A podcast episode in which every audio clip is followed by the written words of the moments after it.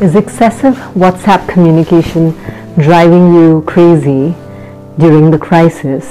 And how to beat this distraction? Hi, I'm Namrata Vishwanath and I'm a leadership coach. And I'm here to really help you become a truly inspirational, impactful force. I'm here to help you become someone who powers your career, your team, and your business. And I'm here to help you produce impactful results. Now, Here's the interesting thing that some of the most amazing leaders across the world who produce impactful results have laser sharp focus on what they're trying to achieve. Some of you might be great multitaskers, but here are some statistics which I found off the internet. Uh, one, that when you multitask, your productivity can uh, really dip down by as much as 40%.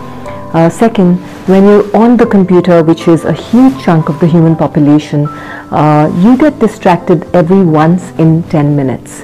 And the third, which is a little more disturbing, is that every time you get an email or an SMS or a WhatsApp or a phone call, you of course get distracted, but your IQ also dips by 10 points.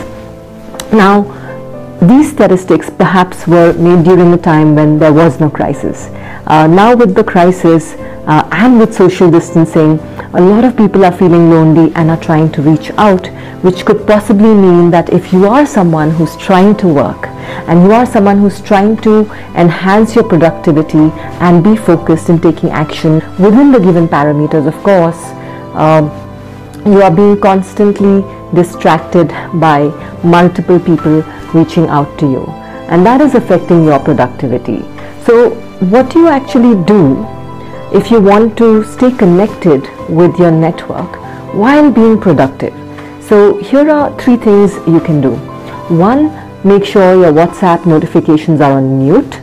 Second, when you're on the laptop, try to avoid using uh, web WhatsApp. It's a great tool, of course, uh, to communicate effectively, but when you're uh, multitasking and you know, let's say you're looking at a Word document or you're looking at a PowerPoint presentation or creating your Excel sheets, and at the same time you have that little window in the corner which has your web WhatsApp, you will have that tendency to get distracted.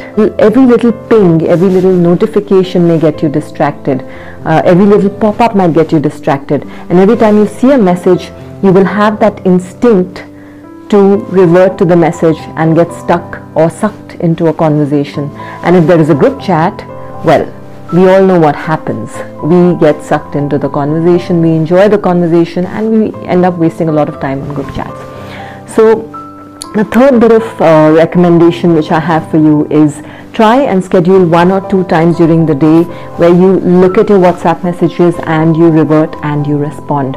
So that's one way to stay productive and focused and stay connected with your network. Now, I'd like you to take a few minutes to assess and reflect on your WhatsApp hygiene and what you're going to do to improve it so that you can enhance your productivity.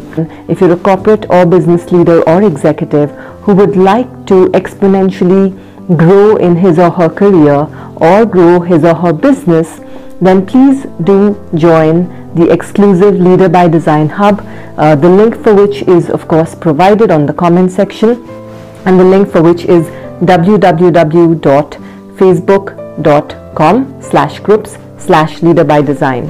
Stay positive, be safe and be strong and I will see you soon.